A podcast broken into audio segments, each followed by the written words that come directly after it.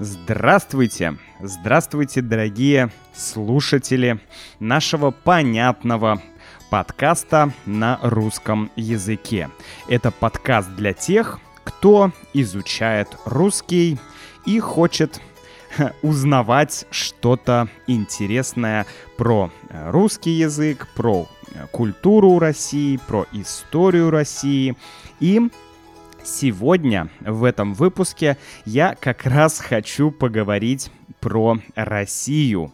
А конкретно я хочу э, рассказать о тех вещах, которые мне очень нравятся в России.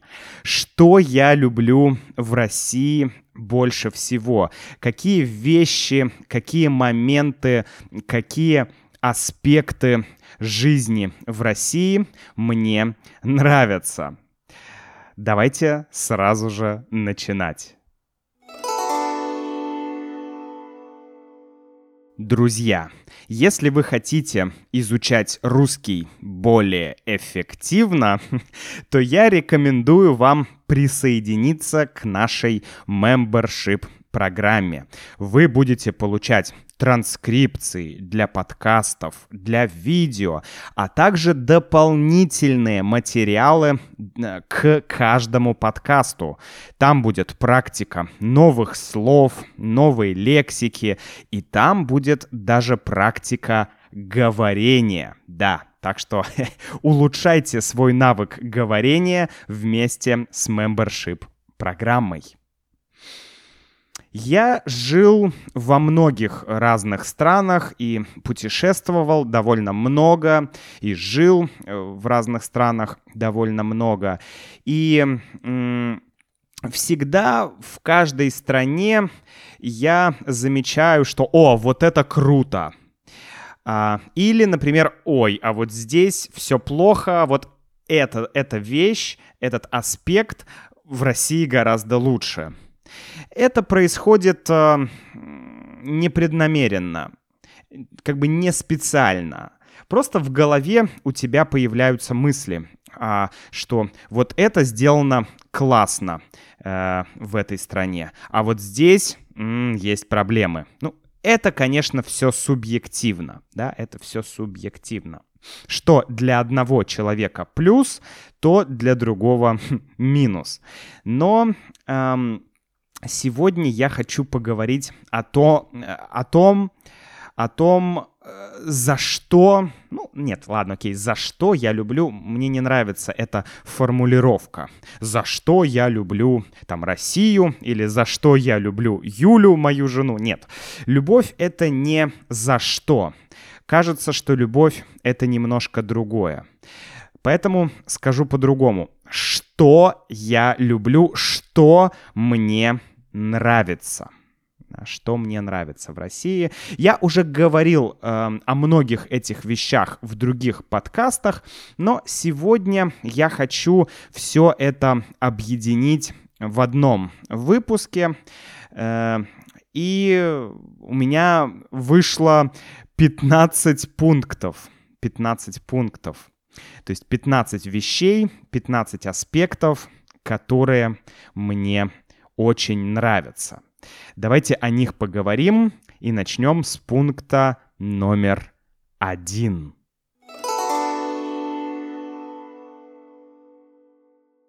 Пункт номер один. Э, это география. да, сейчас я поясню. В России много климатических зон. В России есть разные климатические зоны. Э, от субтропиков до Арктики. То есть ты можешь жить в теплом климате на юге России, в умеренном климате, это где-то ближе к центру, ну, к середине России, да, или ты можешь жить в холодном климате на севере. И везде будет разная природа, разный климат, и э, культура, да, будет отличаться, но ты можешь найти тот климат, который тебе подходит. Ну, например, часто люди э, уезжают из Санкт-Петербурга на юг России по причине здоровья. Климат в Санкт-Петербурге очень своеобразный. И если у человека есть проблемы с дыхательными путями, да, с дыханием, например, астма, или другие заболевания, то часто врачи рекомендуют ехать куда-то на юг и жить там. И многие люди действительно переезжают на юг. Ну, не знаю, многие или не многие, но есть люди, которые переезжают по причине здоровья, по причине климата. Пункт номер два. Он вытекает из первого пункта. Это огромные э, возможности, огромный потенциал для путешествий. Да конечно. А, в России есть все. Горы, леса, поля, степи, пустыни, океаны, моря, холодные моря, теплые моря и так далее. То есть есть реально все. И я всегда думал, что, ну, если мне придется жить только в России, и я не смогу никуда ездить а, в другие страны, то вообще не будет никаких проблем, потому что ты можешь поехать а, в другой регион, там будет другая культура, другой язык, э, другая природа, и ты оказываешься в другой стране фактически ты в другой стране. И это, конечно, очень круто. Это бесконечный потенциал для путешествий. Третий пункт связан со вторым пунктом, потому что третий пункт — это Россия, страна железных дорог. да, в России действительно очень развитая железнодорожная сеть или очень развитая железнодорожная инфраструктура.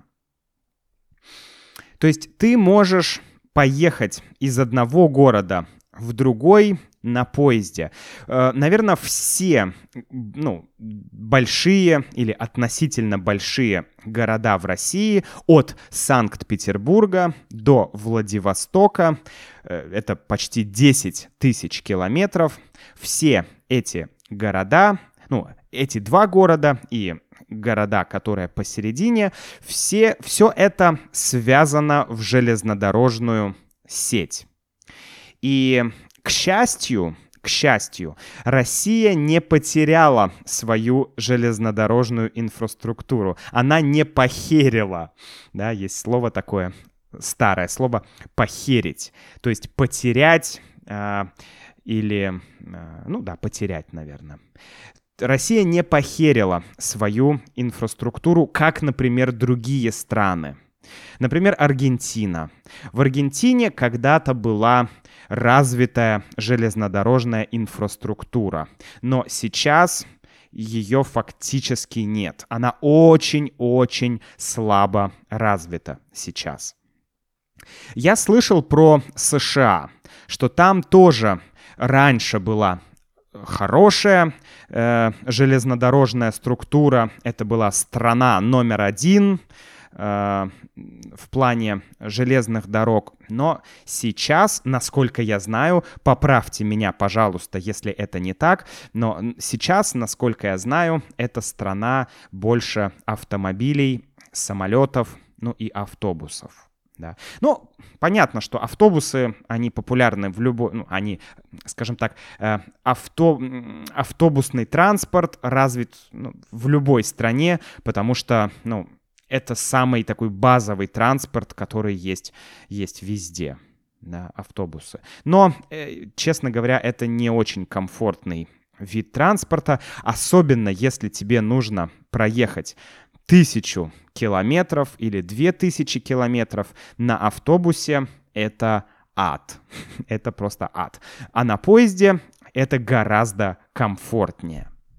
Вот. И поезда в России очень доступные, они недорогие. Поэтому есть разные классы, и ты всегда можешь купить билет на поезд. Например, нет проблем с наличием билетов. Билеты есть ну, почти всегда. В любой день, в любой момент ты можешь поехать из одного города в другой.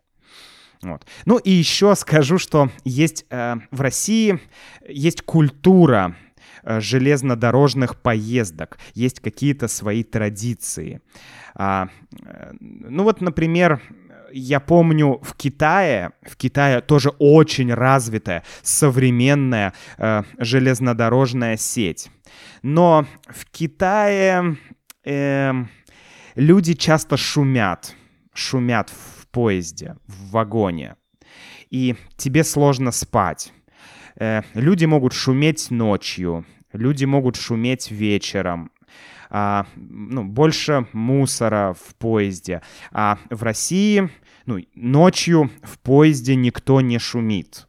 И если ты будешь шуметь, не знаю, кричать или петь песни под гитару, то люди тебе скажут, молодой человек или девушка, пожалуйста, не шумите, мы хотим спать.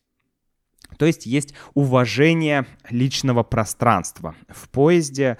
Вот, есть такая культура а, железнодорожная. В культуру я бы еще добавил другие аспекты, но не будем сейчас про это. А, если вы ездили на поездах в России, вы, наверное, это чувствовали. Особую атмосферу, да, особую атмосферу в поездах. Четвертый пункт — это свобода в плане путешествий э, в России. Что я имею в виду? В России много лесов, э, гор, не знаю, полей, и ты везде можешь ходить. В России практически нет каких-то частных территорий, каких-то заборов, например, как в Аргентине, к сожалению. А, ну, то есть, я не знаю, к сожалению или нет, но э, просто дру- другая э, по-другому исторически развивались страны, и в Аргентине э, ну, почти все это частная территория, и это гектары земли, где нет ничего, где просто есть э, три коровы и все. И э, и огромная территория огорожена, и ты не можешь там ходить. То есть тебе нужно искать специальные дороги или идти в какие-то национальные парки. А в России, ну, конечно, тоже есть национальные парки, но э, все свободнее. Все свободнее. Э, ты можешь поставить палатку, где ты хочешь. Ты можешь э, ночевать, где ты хочешь. Ты можешь не знаю, развести костер. Ну, здесь есть ограничения в теории, но по факту ты почти везде можешь развести костер, и все окей. Вот. Поэтому, да, полная свобода. Ты можешь опять же, идти куда хочешь, э, никаких заборов, ни, никаких километров заборов, никаких километров частных территорий, хотя, конечно, есть частные территории, частная собственность, но их не так много, да. вот, поэтому ты чувствуешь себя свободно. Просто ты и природа. Иди куда хочешь. 5 дней, 10 дней, 30 дней. Э, не знаю. Хоть целый год ты можешь ходить и, не знаю, не встретить людей, никого, и просто чувствовать себя э, абсолютно свободно. Номер пять. Это условия для предпринимательства да, я бы сказал, условия для бизнеса, но бизнес — это что-то крупное, а предпринимательство — это ну, что-то более мелкое. Насчет бизнеса не знаю, э, мне сложно говорить, но условия для предпринимательства в России очень хорошие.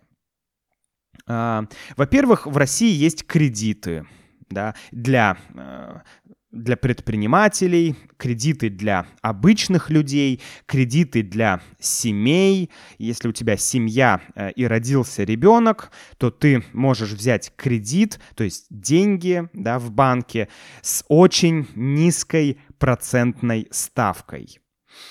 А, затем налоги. Очень низкие налоги.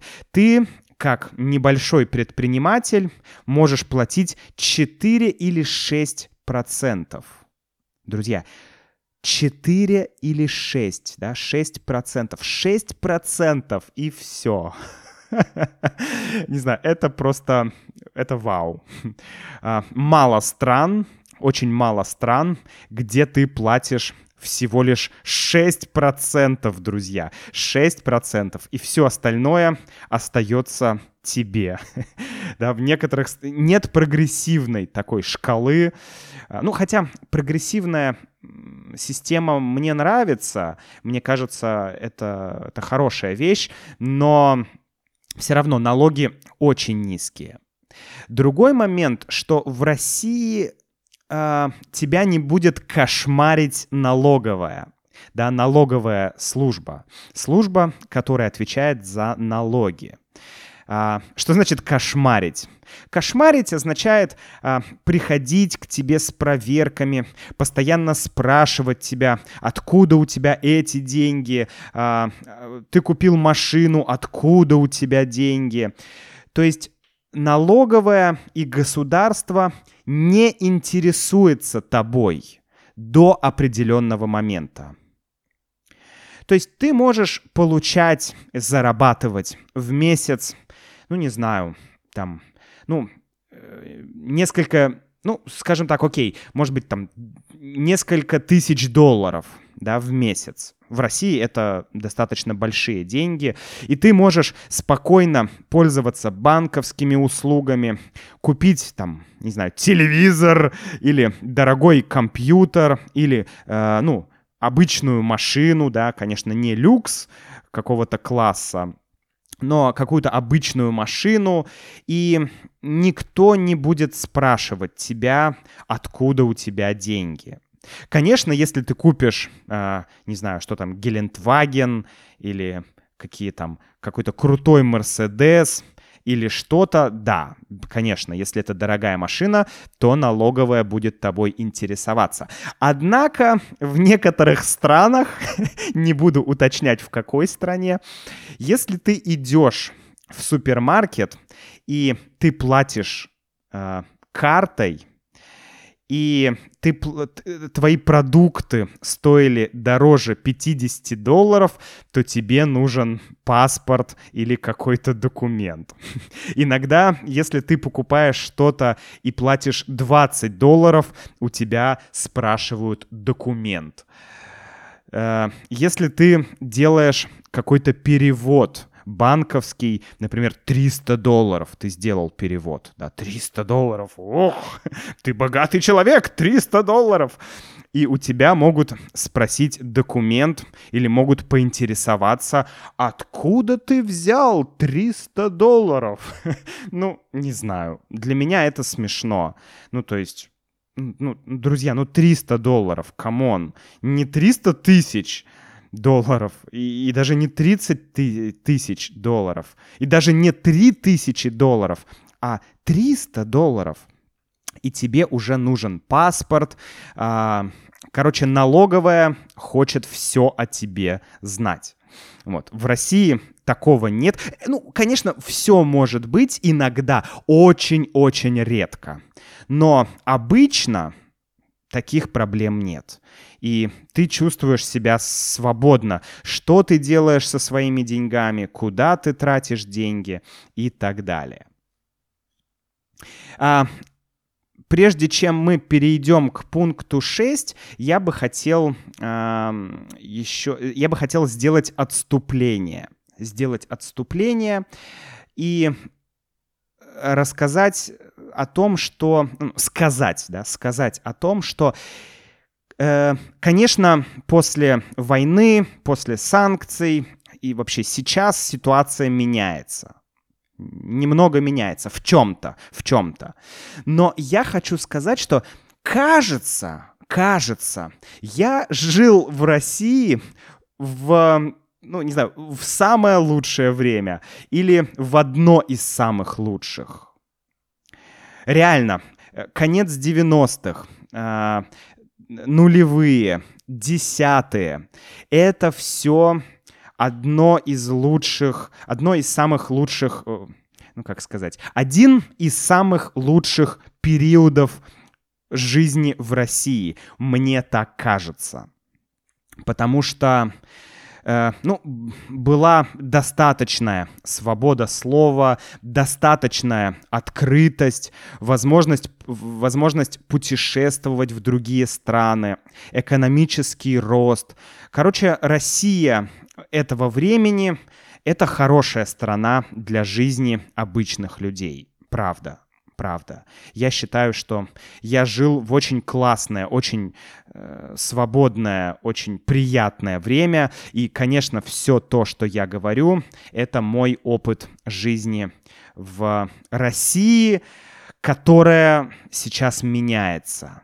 И мы не знаем, что будет через там, 5 или через 10 лет.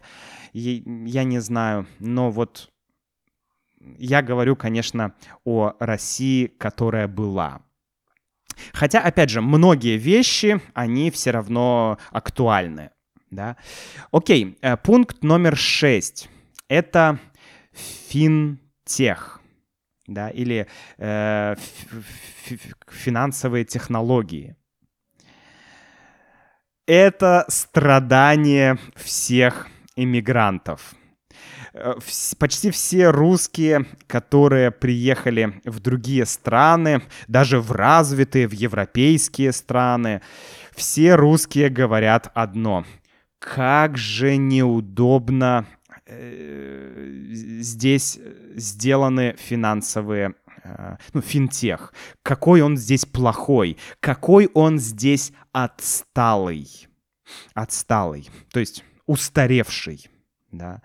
И действительно, а, например, банковские приложения, эм, которые я использую, даже приложения каких-то крупных э, европейских банков, эти приложения и онлайн-банкинг ну, выглядит так, как в России эти приложения выглядели ну, 10 или 15 лет назад. Ну, вот прям серьезно. Ты открываешь приложение известного банка, смотришь, запутанный интерфейс, все какое-то некрасивое, все неудобно, да, не user-friendly, скажем так. то есть неудобно для пользователя. Ну, прям вот честно. Есть более э, лучше, ну, более хорошие приложения и сервисы, есть совсем плохие, но, конечно, в России это все на 10-15 лет впереди. Вот. А, Поэтому, да, финтех. Ну и, наверное, вообще интернет, э, сюда я бы добавил, интернет-сервисы. Э, в России есть Яндекс, есть э, свой поисковик, есть свой почтовый, несколько своих почтовых сервисов, своя социальная сеть и вообще Рунет, да, Рунет — то есть российский интернет, он, конечно, очень развит. Э, он очень развит, и понятно, почему Россия э, пытается закрыться сейчас от других, э, от западных сервисов, просто потому что она может это сделать. Здесь, конечно, есть обратная сторона, есть минусы, что э, государство может так, э, цензурировать какую-то информацию, безусловно. Но с технической стороны, да, если говорить про техническую сторону, то а, ведь YouTube тоже YouTube и Google, они тоже цензурируют, да, часть информации.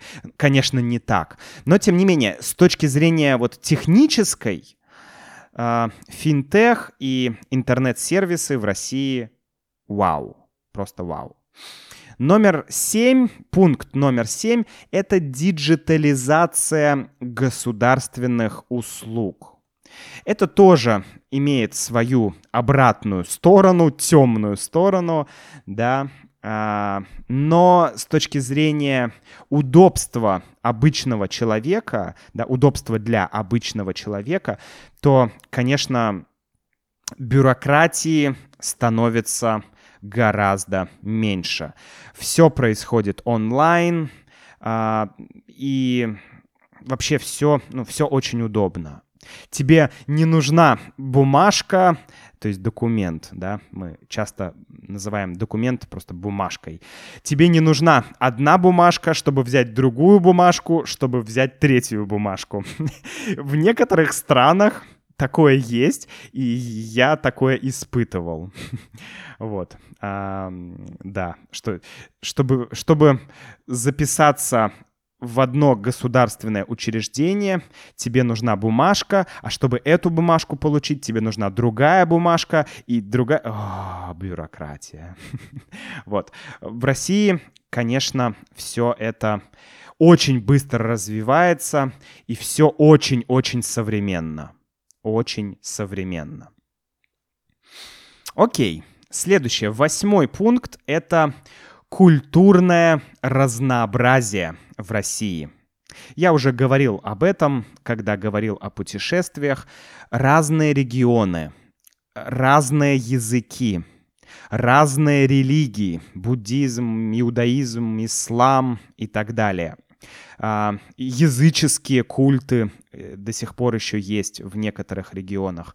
А, то есть абсолютно э, разные культуры соединились. И азиатская, ну, азиатская слишком непонятно, да, там тюркская культура, например, а, исламская культура, э, ну, европейская культура, да, все это в России как бы есть, все это доступно, и конечно, разнообразие просто потрясает.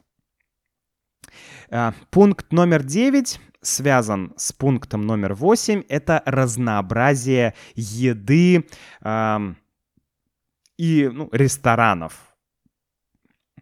Разнообразие блюд. Да, разнообразие блюд.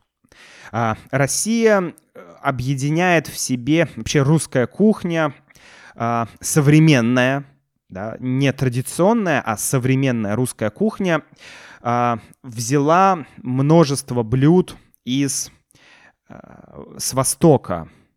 Например, пельмени. Пельмени, конечно, это не изобретение э, русских, да, это не, э, не такая вот традиционная русская еда, которую там 500 лет назад ели э, какие-нибудь монархии цари. Нет, 500 лет назад э, цари скорее ели, ну там 500-400 лет назад скорее была европейская кухня, французская, ну окей, 300 лет назад, скажем так, 300 лет назад.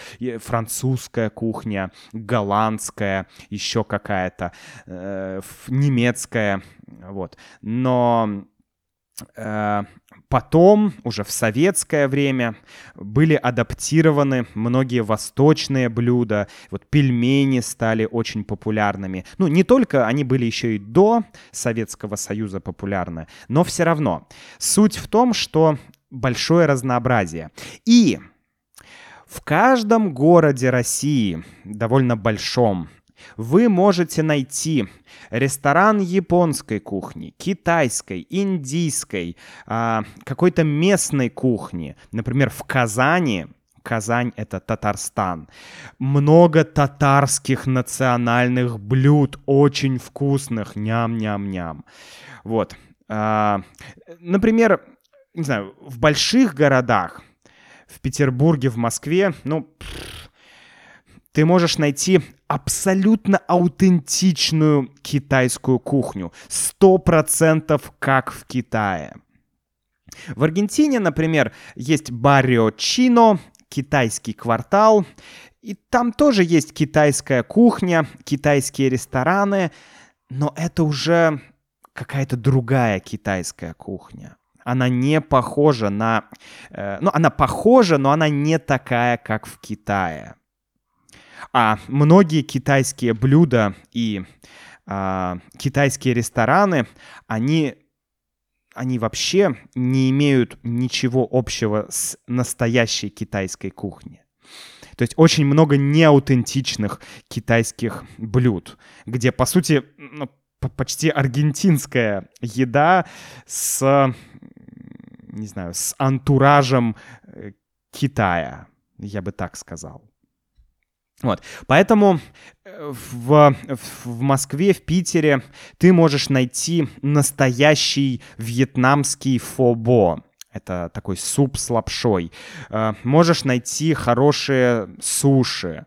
Можешь найти... Ну, суши, окей, не как в Японии, но, например, во Владивостоке ты можешь найти прям японские суши.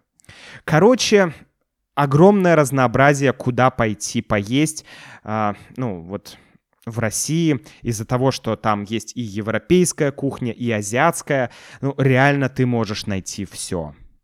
Во многих странах, где я был, такого нет.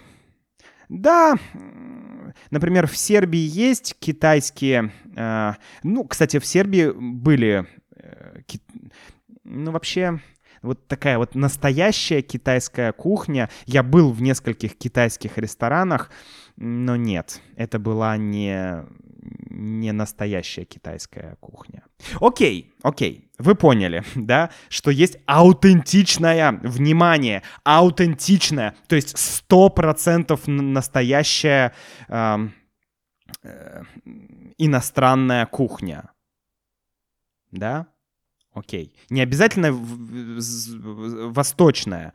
Есть э, рестораны французские, там э, итальянские и так далее. И там будет тоже, ну, я не знаю, насколько аутентичная, но кажется, что тоже а- аутентичная кухня. Потому что там будут итальянцы готовить. Окей. Следующее, десятый пункт — это взаимоотношения с людьми и дружба. Дружба, взаимоотношения с людьми. Здесь интересный момент.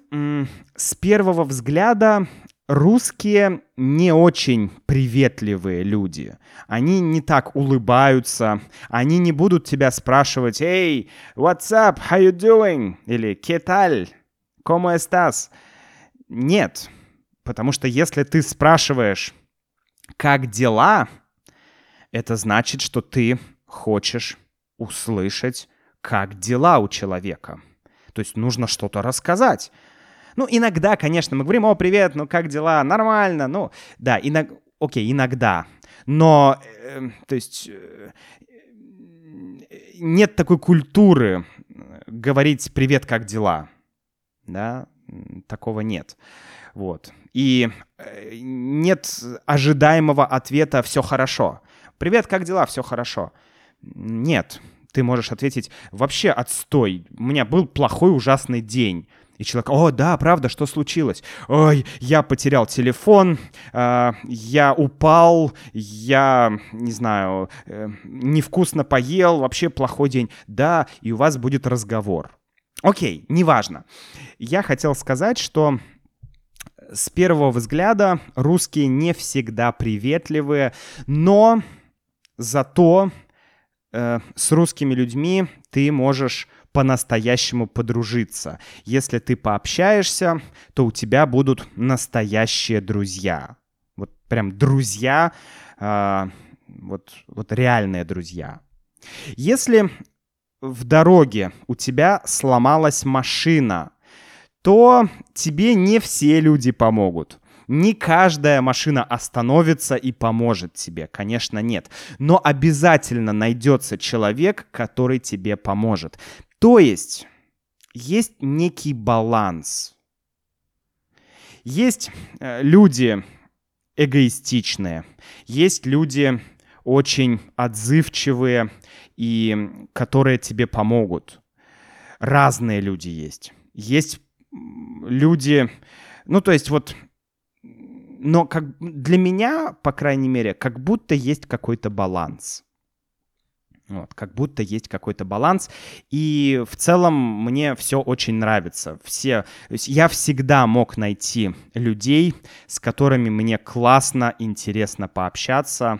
Не знаю, так везде, окей. Вы скажете, Макс, так в каждой стране. И, наверное, это правда. Но вот просто хочется сказать, что э, дружба, настоящая дружба, а, настоящие а, взаимоотношения, крепкие взаимоотношения. Например, мы с друзьями можем не общаться полгода, даже год.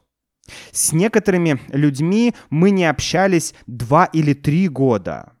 Но, но мы все равно как бы но мы все равно друзья.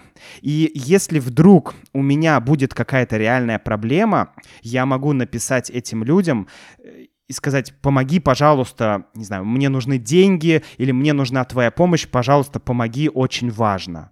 И эти люди, с которыми я не общался два или три года, они меня не забыли, и я их не забыл. Если они меня попросят о помощи, я всегда им помогу. Окей, поехали дальше.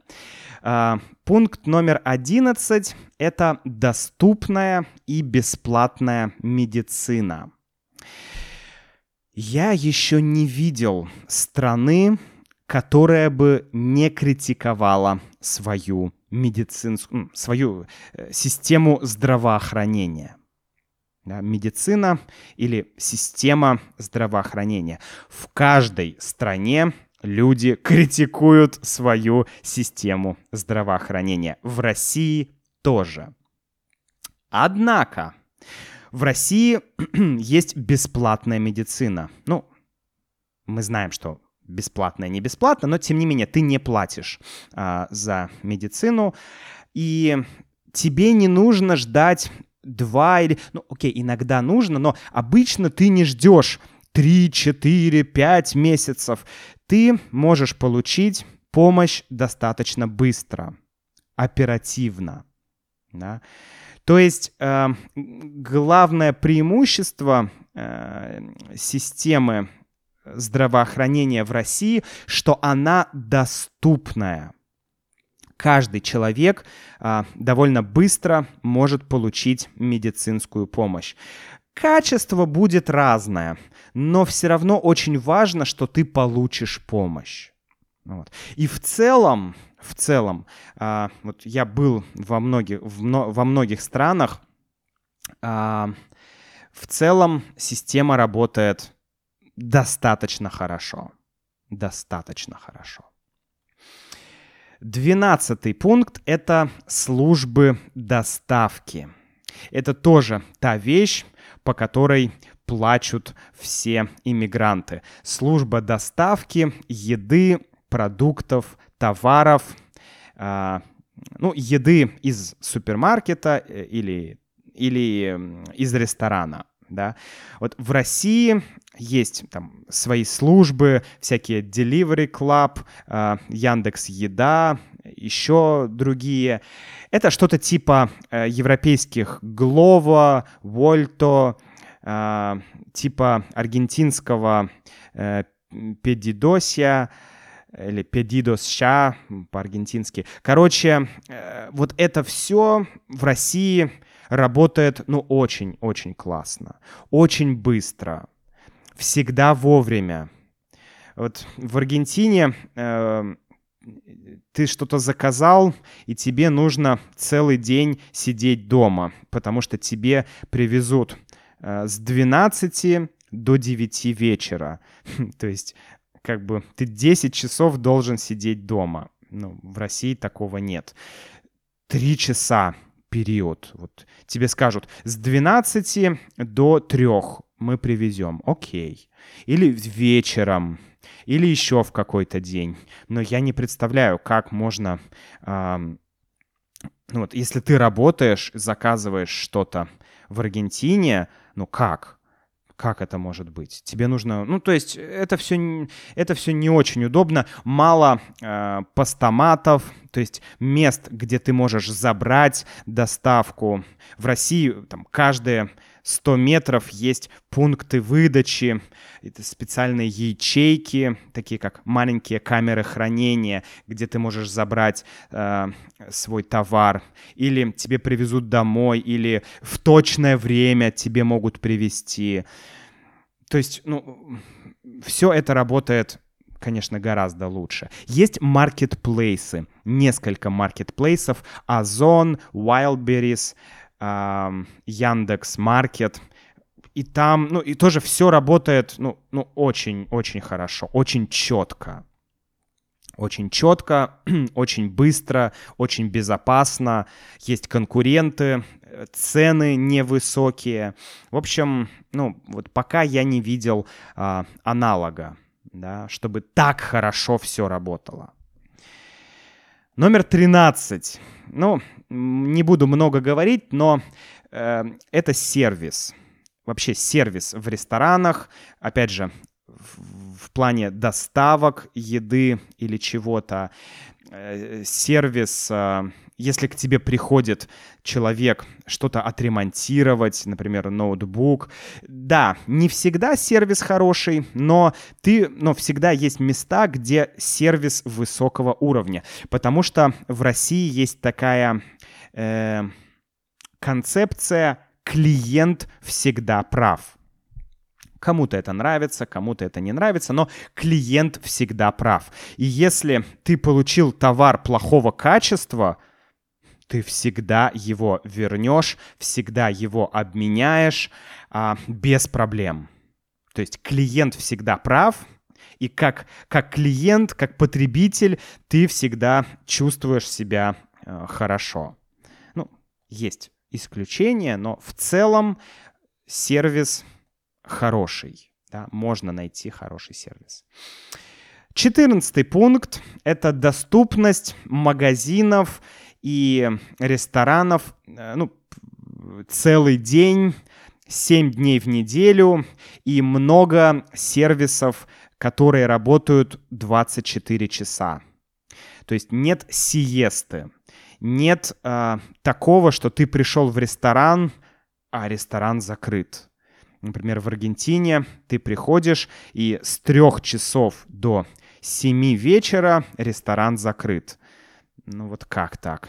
А я, например, ужинаю в 6 часов мы часто ужинаем в 6 или в 7, а многие рестораны открываются в 8 или в 9. Блин, ну я не могу есть мясо в 9 часов вечера. ну, я, ну, я так не могу. Но это другая культура, все окей, я все понимаю. Я не критикую, просто говорю, что э, в России такого нет. Ресторан работает с утра и до поздней ночи да, и магазины, супермаркеты, а, магазины техники, э, все работает в субботу и в воскресенье. Не знаю, почему во многих странах в воскресенье ничего не работает. В воскресенье люди не работают, в воскресенье люди в субботу и в воскресенье идут покупать вещи, идут на шопинг, да, и странно, почему я работал продавцом, и в субботу и в воскресенье самые большие продажи. Почему многие магазины не работают в воскресенье, я не понимаю. Вот. Но с точки зрения клиента, опять же, потребителя, это очень удобно. Ну и последнее, друзья, последнее. А, это пятнадцатый пункт. Это стоимость жизни стоимость жизни. Да, даже сейчас, даже во время санкций, даже во время войны, Россия все равно гораздо дешевле многих развитых, ну, понятно, и многих развивающихся стран. Это факт. Москва гораздо дешевле многих а, больших европейских и восточных и других городов и с очень высоким уровнем жизни. Реально, в Москве, вот я сейчас это понимаю, в Москве очень высокий уровень жизни за очень небольшие деньги. Раньше мне всегда казалось, что Москва дорогой город. Сейчас я так не думаю.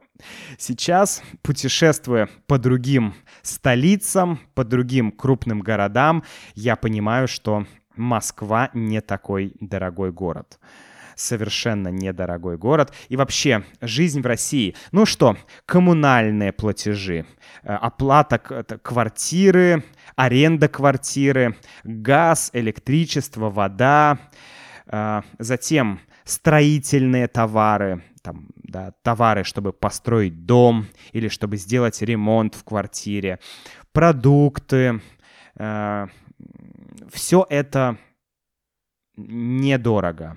Все это недорого. Э, во многих, во многих странах все гораздо дороже. Вот. Вот такой у меня получился обзор, друзья.